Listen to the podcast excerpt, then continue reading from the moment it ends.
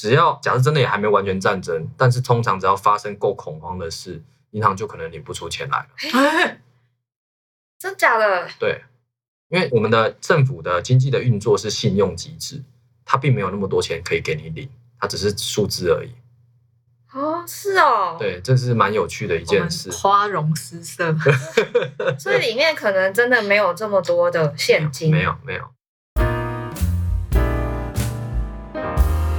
大家好，我是查尔斯，欢迎来到金钱餐酒馆，让我们用一杯酒的时间陪你聊聊理财的大小事。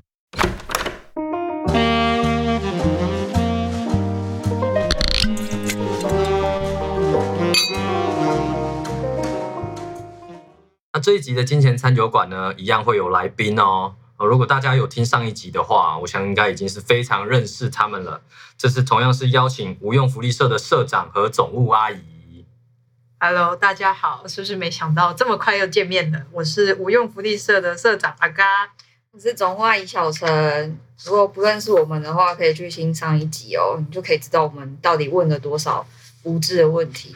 不会啊，我觉得你们帮广大的大众发声哎，尤其是最近像是俄乌战争啊还没打完，然后以巴冲突又又爆发了，然后像是战争这样子的问题，我觉得也有很多对人民的影响嘛，就也很感谢你们来现场，能够来跟我们提供很多这样子的讨论。然后我们今天呢，也会从投投资的角度，然后来看战争对大家的影响，话题会稍微有点点稍微比较严肃一点啦。我们会希望说用比较轻松的一些酒来陪伴大家，来聊缓和大家的心情，来聊聊这些话题。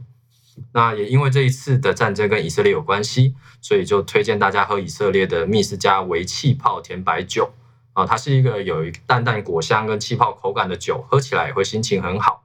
那我们就现在一边喝酒，然后一边开始吧。其实从俄乌战争以来啊，就有很多听众朋友想知道战争对全球经济造成的影响哈，尤其是投资策略该不该改变。那其实主要战争对全球影响有分成直接直接的影响跟间接的影响，然后还有金融市场的影响。呃，有些大家可能最直接的感受就是发生在身边，可能股票会大跌啦，哦、会再会大跌啊，啊、但是实际上对最开始的时候，其实是那两个国家或者是地区，因为他们一定会有什么生存，嗯呃，可能没有粮食啊，然后就是这些问题在身边发生。我最有印象的是嗯那时候俄乌战争的时候，好像有一阵子钢铁的价格是上涨，对，然后那时候就连带钢铁股一起上涨，对不对？嗯嗯嗯嗯，嗯，那个时候当了一阵子的钢铁人，是吗？是钢铁人。对，我们有搭上那个一小波哦，有赚到吗？那这样，小小小小补贴啦，补贴买菜钱。菜篮族，菜篮族觉得满意。啊，那怎么后来不续报？我们是有那个停利停损止损的概念，哦，算是比较稍略专业一点的菜篮子，真的假的？OK OK，那太好，有赚到就好，有赚到就好。对啊，其实这个就是呃，我刚刚提到，它会有间接的影响啊、因为假设哦，那这个国家是它就产某一种原物料，它除了当地原物料可能或者是粮食或什么自己要使用，它可能要外销啊啊，所以变成如果在国家发生事情，那它能外销吗？不行啊！对啊，然后那可是其他国家仍有这样的需求啊，是不是物以稀为贵嗯，啊，就会涨一涨上去？所以它就会跟其他国家去买那些原物料。对，哦，对对，那个对那个国家，比如说他可能缺粮食，他自他变成他跟人家他要跟人家买粮食就要花比较多钱，可是，一样别的国家要买这个地方产的东西，他也得花比较多钱，哦就会变成这样子的状态。所以它在间接的影响就会影响到可能钢铁的公司嗯，哦，或者是粮食的公司或种种的，最后变成我们看得到的这个市场。哦所以它是一连贯的这样，这是战争对大家会有的影响啊。可是实际上这种类型的事情，我们在历史上很常发生啊，即便不一定是战争哦，比如说是一些科科技的问题，它也是一连串从刚开始那个地方的影响，然后变成因为贸易透过衍生到其他的国家，所以都是这样来的。对，我们也也其实也不用太担心担心战争对我们有很大影响，除非在我们身边爆发了。但是因为刚刚讲到说不要在我们身边爆发，可是问题是，你看全球十大政治风险名单对对对对对前两名就是俄罗斯跟习近平，对对对第一名已经报了嘛，对对对，那第二名？呢？哎，就是对我们台湾人影响最大的习大大。对对对，可是万一啊，万一台海真的开战的话，我们的财产到底该怎么办？那这个钱，我们想说，哎，银行它到时候还会开吗？会不会就整个领不出来？嗯，这个就是如果其实真的开战的话，的确会有这样的问题哦。哦，真的开战的话，但其实大家怕的是，我我觉得也很好奇啊，大家都很关心台海战争的问题。那但是你有听到大家为这件事做什么准备吗？我做的准备就是去搜寻一下，要怎么把钱存在瑞士银行，然后赌神高进都存在瑞士银行，，OK OK，对对对，那还那我在想说小陈呢，想说是不是可以换换金子啊？对嗯啊，因为听说就是那种战争时期，金子是可以用来交交换一些你知道逃难粮食啊，对对对，因为那时候大家会想说，哎，金子可能跟跟那个什么战争的时候，金子嗯是最值钱的，对，所以其实哦，我现在听到这边呢，我就会发现，嗯，好像也没有太积极准备嘛，对不对？没有、啊，听起来嘛，对不对？这已经是我们能够做最大的努力了。对，不要太逼我们好吗？那 OK OK，那那我假设，如果你们真的觉得战争真的很快要爆发了，那你们还会想做什么事？我会把存款全部都领出来。对，可是你这样很容易被抢哎、不会啊，你要放在哪里？哎、我可能真的可还是会去换成金条、哎、嗯如果一个最直觉的反应，对，会换成金条，然后藏藏起来对啊之类，的或者甚至为离开台湾、逃出台湾做准备，会吗？这个是不敢想啦，因为这个不敢想这个看涨好像比较高一点。需要花很多钱的。嗯，对，其实就是我刚刚说不够积极，就是这边，因为我们通常我们会会应该说我们只做这样的准备，就是因为我们其实很不确定这件事。无能为力啊！对了，一方面我们一方面很不确定这件事，因为做了你换无论是换金条或者要逃出台湾，如果万一真的没怎么样，是不是成本有点大？嗯，对，其实我们担心也是这样，所以在还没有真的很确定之前，其实我们真的也不能干嘛。但是万一如果台海战争哈，它开战了，我们的财产你却因为不确定的事去刚刚做了，把你的财产全部转移，你等于是放弃以后的成长机会跟目标梦想哦。对，你拿去换金条，那金条它会就放在那边，或者你拿去换现金，那它会变大吗？哎、没有啊，可是以前我阿妈都说被给妈雄厚、欸，嗯因为他都很爱讲说什么，他年轻的时候把某一些金块卖掉，嗯，很后悔，要不然现在就可以买房。哦，我我也有认识专门在卖金条的朋友，然后他就一次会说，哎、你可以投资二十万，然后，他帮你存一笔一一个一一些金条，然后等到某个什么一年之后，你再看你要不要卖掉，因为那时候一定会涨价什么的，一定会涨价。就他没有说到百分嗯之百啦，但是就是说，其实就是一种投资。OK 就是是应该说不会不会到你不会亏啦，至少不会亏。嗯嗯嗯，对，对，其实我我也蛮听到蛮多，这不是都市传说，应该是家族传说啦。就是家里的长辈都很喜欢买黄金，嗯，然后都说他们懂黄金，然后会赚钱。对，对，可是问他们懂什么，就好像也不懂什么，只是觉得买了会赚。对，但但是最最吊诡的是，黄金的报酬率其实完全没有我们想象中高啊！你们知道那全世界什么什么投资什么资产的报酬率最好吗？好难哦，资产对对对对，就然后假设就是股票、债券、黄金啊、房地产啊或什么的。房地产，天哪，我刚刚居然想石油、哎，原来不是这个方向，哎呀，对，不是那个方向啊，对对对，那应该是房地产吧？房地产吗？嗯，哦，OK OK，那我觉得答案可能很出乎意料哦，是股票，还是不太出乎意料，只是没想到怎么轮不到我？啊，哈哈哈 卖掉了，对卖掉了。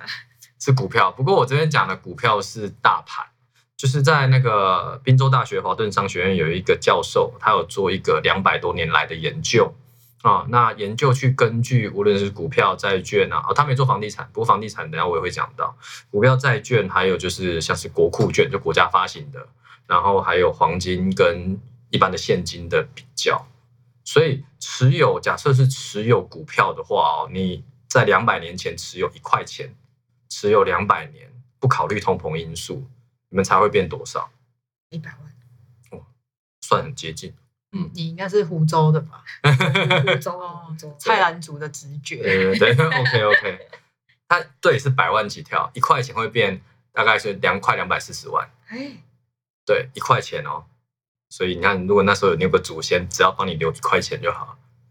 对，两百四万，呃然后这个是我没有留，对，而且我还说这还没有考虑通膨哦。哦，如果考虑通膨，你就再要再加两趴三趴上去嘛。那加上去的这两百年一块钱，它会变成快一点三亿。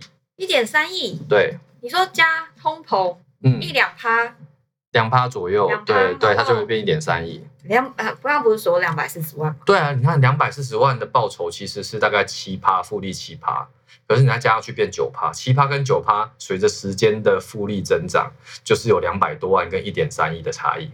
Oh god！都是越后面踏体的越多啊！就大家有没有听过？就是呃，巴菲特说他他九十九的财富是五十岁后累积出来的。有有，对，就是因为这样啊，因为他后面更大了，所以他才累积更快。是是因为时间因素，它会有很大的差异。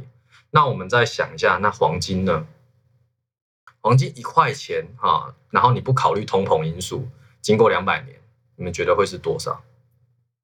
如果它没有那么好的话，嗯，五十万，十十万，哦，好，那答案应该也蛮出乎意料的，答案是四块钱，啊，细抠，对，是四块，不考虑，它几乎没涨哎，甚至还跌，是不是？这边有涨一点，一块变四块，这不考虑通膨因素，哦对对对对，不考虑通膨因素。如果我们把通膨加进去呢，它就多不少了，嗯，那就一块钱会变三百块。那也是很少啊。对啊，对啊，可是大家就是不会去，很多人不会考虑这些因素嘛，他可能只看了某一段，他也有考虑通膨因素进去，所以你的确也可能赚了几十趴，可能你在买黄金，你也不会去随便卖它，突然有一天你就发现你赚几十趴了，哦，这是这是大家会有这样子的结果，所以说它的保值其实就是维持在那个，对，差不多在贴近通膨的水准，嗯，对，很保值，然后涨一点。那很多人为什么会觉得赚钱，只是因为你平常不动它而已，你只是某一天突然在看到，哎，已经涨这么多了。埋藏在那个保险箱里衣橱里哦 对对对对，这是这差异。这另外再回到另外一件事，就是房地产。房地产的报酬率是这些资产类别中其实是排第二名的，只输给股票，只输给股票。可是这个输给股票的状态呢，我们会发现好像大家都听到说房地产赚钱，嗯好像但是大家买股票好像大部分都亏钱钱。对，那是因为我们一方面是单一选标的啊，你可能会选错。就像房地产，譬如说，呃，你当初买在新一区跟买在三芝，然后即便很久很久以前价格一样，那会不会现在结果完全不同？还应该差蛮多。对，其实一样的概念，就变成你如果只是选择单一标的，你就会受到这样的影响。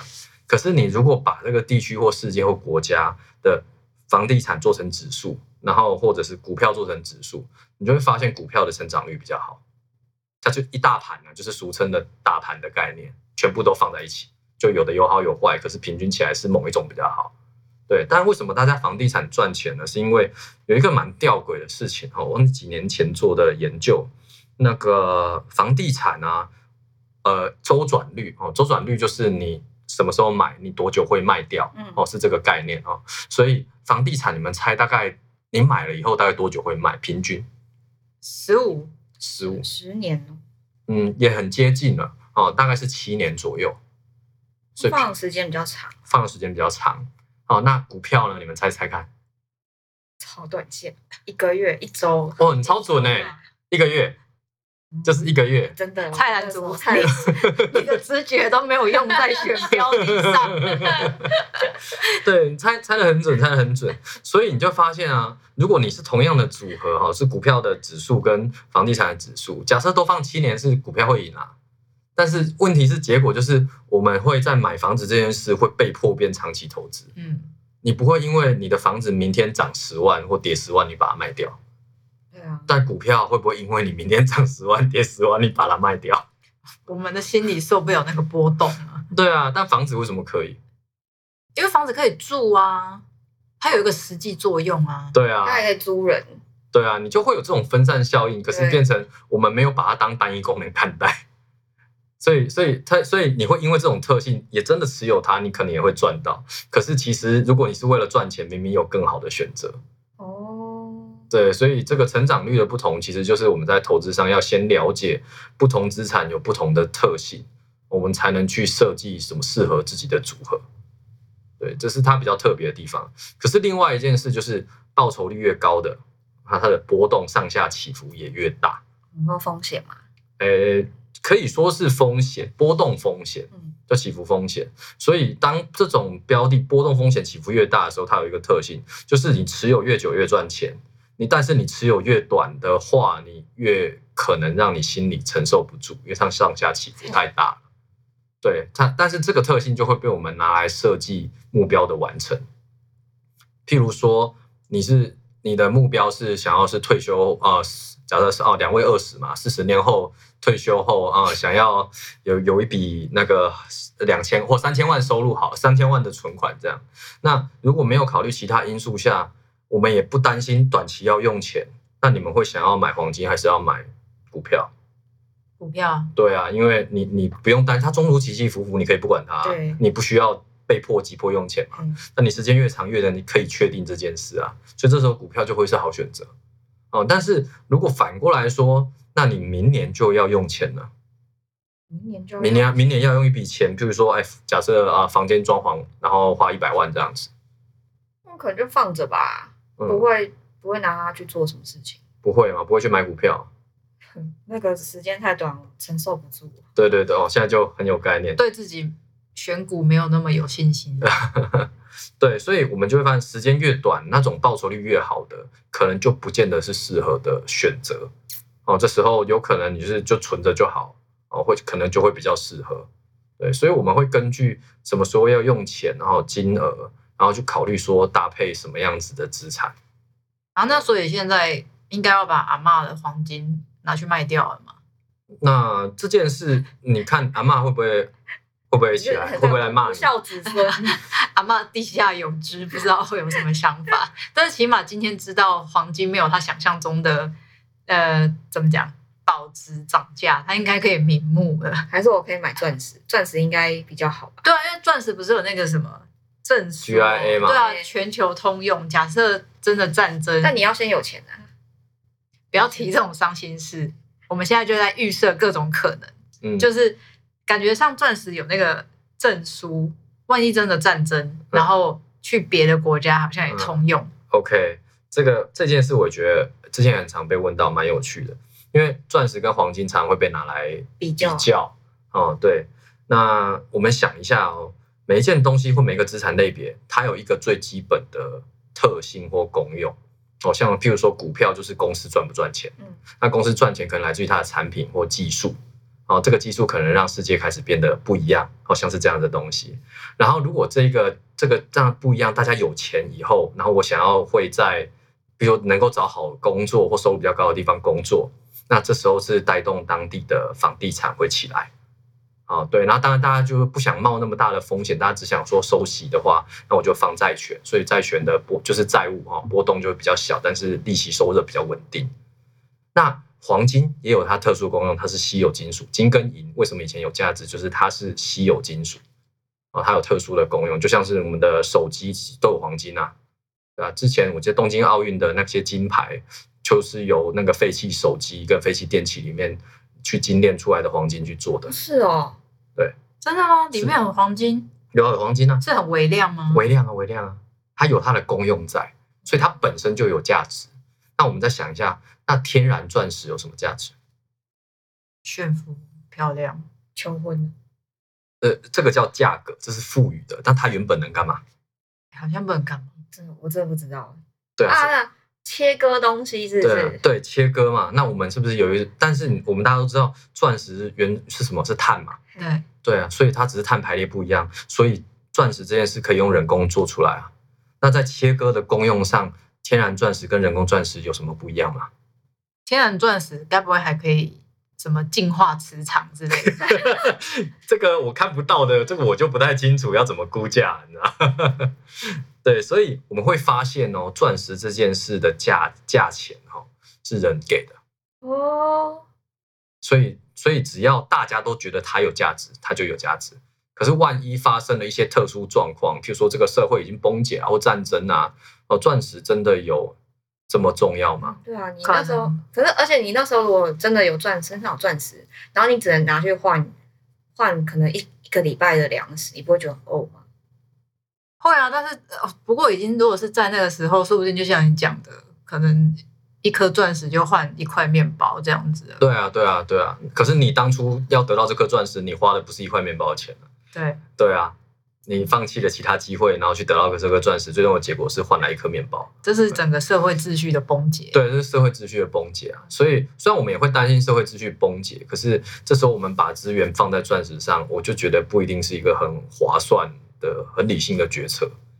呃，我觉得大家对于对战争的最大的焦虑还有地方，就是嗯来自于整个社会运作脱轨。嗯，就是说，哎，你那个银行会不会就不开了？它会不会倒？然后我们钱拿不出来。对对对，可是我之前我还是有为了战争做一点点的准备，我还是有去上上一些课，然后去了解一下，就是说如果真的战争来的时候，我们可以怎么办？嗯嗯，那我那时候就有听说，就是其实，在战争的时候啊，尤其像那时候乌克兰战争，他们嗯跟人民讲说，你最重要的除了就是呃不要恐慌，然后不要去传一些假消息之外，就是好好工作，嗯。好好缴税，在你安全的情况下，你确认你安全的情况下，你还是要先工作，对。对，因为你工作，你缴税，国家才能够持续运作。对，对，所以其实如果没有真的在战区的地方、危险的区域的话，还是大家还是可以乖乖去工作。对，所以呃，这件事其实就是我也会想说的，就是你没有很确定战争的开始前，我们都是还是维持一样的生活嗯啊、然后像是我们投资的假设组合也都是大盘，那就表示哦、假设是世界的大盘，就表示是世界好，我们就会跟着好啊，但是世界秩序崩解，我们也会不好嗯。可世界秩序崩解了，我们会不好，那时候也只是为了活的问题。我也觉得很多投资也没有那么重要，大家都不好了。对对对，你就是为了活下去。可是当如果你已经先买了黄金或钻石，你会发现你可能之前花了一些成本，那但是战争你又无法确定它会发生，甚至假设发生，你也只能换到一点东西。对，所以我们就会想说，那我冒的风险到底是什么？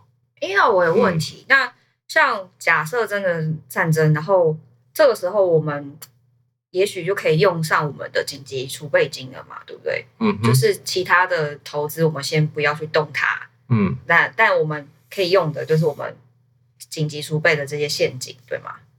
对，当下当下，可是应该是在战争前哦。哦，你刚刚也有讨论到那个银行会不会开的问题嘛？只要真的，假设真的也还没完全战争，但是通常只要发生够恐慌的事，银行就可能领不出钱来了。真假的？对，因为银我们的政府的经济的运作是信用机制，它并没有那么多钱可以给你领，它只是数字而已。哦，是哦。。对，这是蛮有趣的一件事。花容失色。所以里面可能真的没有这么多的现金。没有没有，所以我们有没有听过一句话，就是说银行挤兑？哎呦呦呦哦我们以前玩大风的是什么银行挤兑，所以怎样怎样怎样，有没有？对，银行挤兑的意思就是说，大家想要领钱，但没有那么多钱可以领，抢着去领钱。。对，抢着去领钱。哎，是不是有一阵子什么某些银行快要倒闭，然后就有发生这种情况？对对对，前前阵子中国大陆蛮多银行有发生这样子的状况。哦。对，呃这是因为我们的经济制是是那个制度是信用制，嗯，那它不会一比一就是留这样子的钱给你去用，因为金钱运用效率会很差啊，所以让我们都会有一个呃叫做准备金的制度嗯，意思就是说呢，你要让呃经济能够继续运转呢，我其实只要放多少钱在太平盛世下，它就可以运转，因为你平常不会去花到这么多的钱。嗯对，那通常大概可能是三到五趴左右的准备率，意思是说，假设这间分行有十呃有一亿好了，它只会留存这个一亿的可能三到五趴。这么少哦？对，为什么呢？因为我们会有趣嘛。我举例，你把钱领出来，你会拿去做哪些用途？平常啊，平常日常消费啊。消费嘛。嗯对，那消费是假设你去买了便当好了哈，那便当钱会在哪里？嗯，在老板老板啊抽屉里，对老板抽屉里嘛，对不对？那老板抽屉他可能有选择，他可能会花掉，对，或者拿去哪里存，存所以是不是又回去了？对对，所以他只要能够维持这样子的机制，他其实最终的钱的流向是，循环的吗？对对，是循环的。哦所以他才说不用那么多的钱。可是万一恶性的特殊状况下，就是像刚刚讲挤兑大家恐慌嗯，你一次这样子领，你经济就崩坏啦，就破坏原本的制度。对，所以其实在真正战争前，如果已经是很确定要发生战争了，应该在银行已经出现这些问题。对，那这点倒是我们会比较特殊的，就是紧急预备金是拿在身上，你随时可以用。当然，它可能你在一些金钱使用上不会那么快崩解，嗯它比较像是你会发现你钱能换的东西越来越少。嗯哦，台假设台币台台湾发生战争会这样子，可是我们的投资是世界性的。对假设即便是只有台湾的战争，你的钱在国外，你的钱是别的货币，你不能领吗？到时候不能领吗？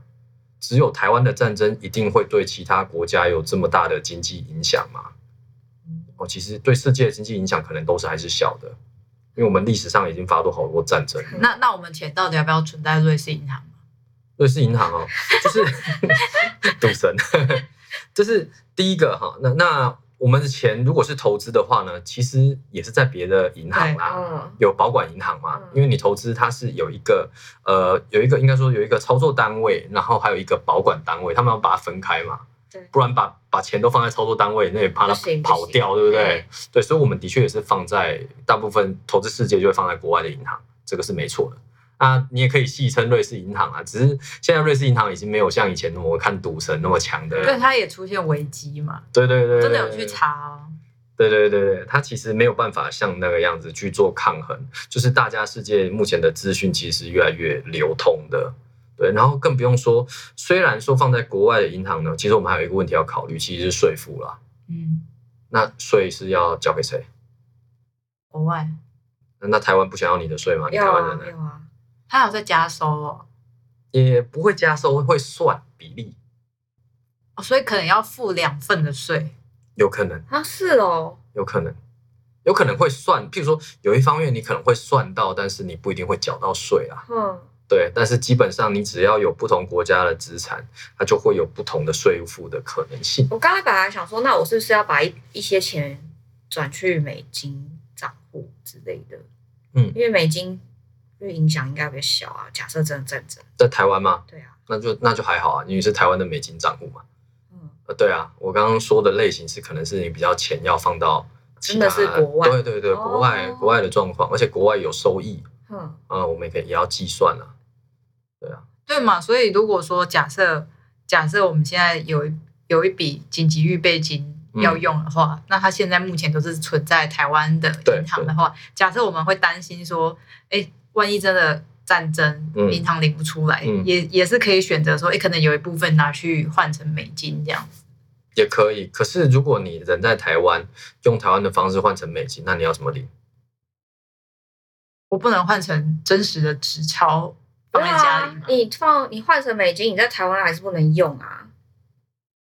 你因为大家没有人在没，除非有一些特定的机构他们在收美金，不然你一般你要去巷口买面，你为什么要用美金？那通常会这样，也不是完全没有没有可能性，因为有些比较呃战乱或者一些弱势国家，他们不认当地货币，啊，是哦，对他们会认强势货币，比如说认美金哦或认欧元。对，你会发现，呃，像是我举例，没有那么没有那么严重的家，像土耳其，嗯土耳其它有自己本身的货币，但它货币比较不稳定嗯，所以他们也有也收欧元。哦，对，像是这样。对，然后像是在呃菲律宾也是，虽然他们没有自己的货币，但他们有些地方也收美金。我好像有听说有些国家也是收美金。对啊，对，因为它是强势货币。嗯对，那大家会觉得拿美金会比拿当地货币来的安全。嗯嗯，对，所以如果真的发生到那种状况的话，美金的确也有可能会成为兑换的一个机会啦。对，它可能贬值也不会那么快。像是呃呃，之前哈，在那个民国政府大家到台湾的时候，就有那个时候就什么四万换一块，嗯，啊旧台币换欸新台币嘛。对，其实也是那个时候也是因为战乱问题，所以台币的贬值就会很快。可是那个时候美美金它当然不会贬值啊，对，对啊，所以有这种在台本地货币贬值状况影响很大的状况下，你可能就会当会那个时期就会使用其他国家强势货币，有也是有这种可能性。对，可是我们要想的永远都是，其实我们资源有限啊。那你做了哪一个决定，都是钱换过去的嘛？那那它是不是符合你的目的？是不是符合你的报酬率啊？符合你的期待？那如果有些影响没有想清楚就做了，怕的是以后你已经做了很难反悔，然后之后的结果万一又不好，就不太好了。哦，所以我们如果真的想要去，假设我们想要换美金好了，嗯我们嗯可能就是真的要拿，要用那个最不影响我们的嗯，资，我们生活的资金去做这件事情比较好。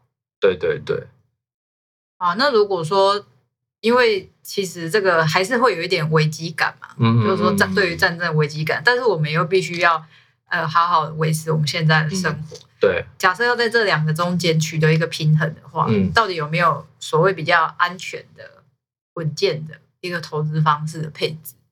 如果你真的会担心，因为身在台湾的话，那第一个啦，当然我就不然就移民嘛。讲得那么轻松，可以移民，我还在这。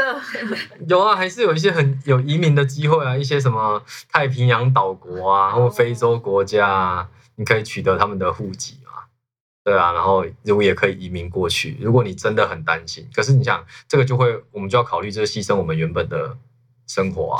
不一定喜欢啊。对，所以但是这我们要考虑一下这件事。那另外就是像刚刚呃小陈说的，那我们可以把一些呃评估过后，我们只需要什么样的资产跟执行可以达成我们的目标，或者我们会愿意为了这一种担心担忧，有些钱就不拿来为目标做准备，我们就可以把它区隔开来。那让自己觉得，诶、我我譬如说，假设我留个一百万啊，呃，然后拿不拿去投资，我就拿去拿去买黄金或者买美金，或为美金美国做一些就是准备，可能要假设要往那边移民，但是其他的资产我仍然可以为我其他目标准备，但是我钱少了嘛，所以我就会觉得我可这时候我可以接受我的目标可以变得小一点。哦，如果在这种状况下，他会比较舒服，嗯因为他有都有做些什么，那我就觉得可能是一个适合的决定。嗯就是两边都想过了，那这种才会依照自己的状况去克制化去分配你的财产。对，但是因为太多人不知道的，都是因为没想过，所以都很极端。我要么就直接换美金，或者是换黄金，那要么我就哎我就很怕战争，或者一下要丢股票。所以我我也觉得是因为想不清楚，所以因为不确定，所以会惊慌。我们反而是用自己的方式把它确定一点，即便事情不发生，我也觉得这件事我也做了我自己想要的准备，那就会好好受得多。也知道自己付什么代价，然后即便战争都不发生，你知道这边资产没运用好，但是你其他地方还是有好好在准备啊。我觉得今天聊了就很多知识，但我们还是希望战争可以不要发生啊。那希望现在还在进行中的这些战争可以早一点平息。那我们今天就是聊了非常多有用的，我用我用菲利社来，但是聊了很很有用的知识。对啊，但是会希望说，其实战希望战争永远不会发生。那今天的内容永远都不会派不上用场，啊让它成为真正的无用知识。那今天的那个知识含量很高，我们无用福利社整个人设都崩了，太有用了。那我下次也可以聊点其他更 没有，我觉得那个瑞士银行瑞士银行那个就是就是一个无用知识哎、对啊，我也是查了之后才知道说，哦，原来瑞士银行现在深陷危机。我是听你说才知道。对啊，可能那是电影演的啊，那电影演很久嘞、对啊对，啊，赌神都已经是哎不对啊，你们二十岁，你们怎么知道赌神？爸爸爸妈妈告诉我。哦，是是是，对啊。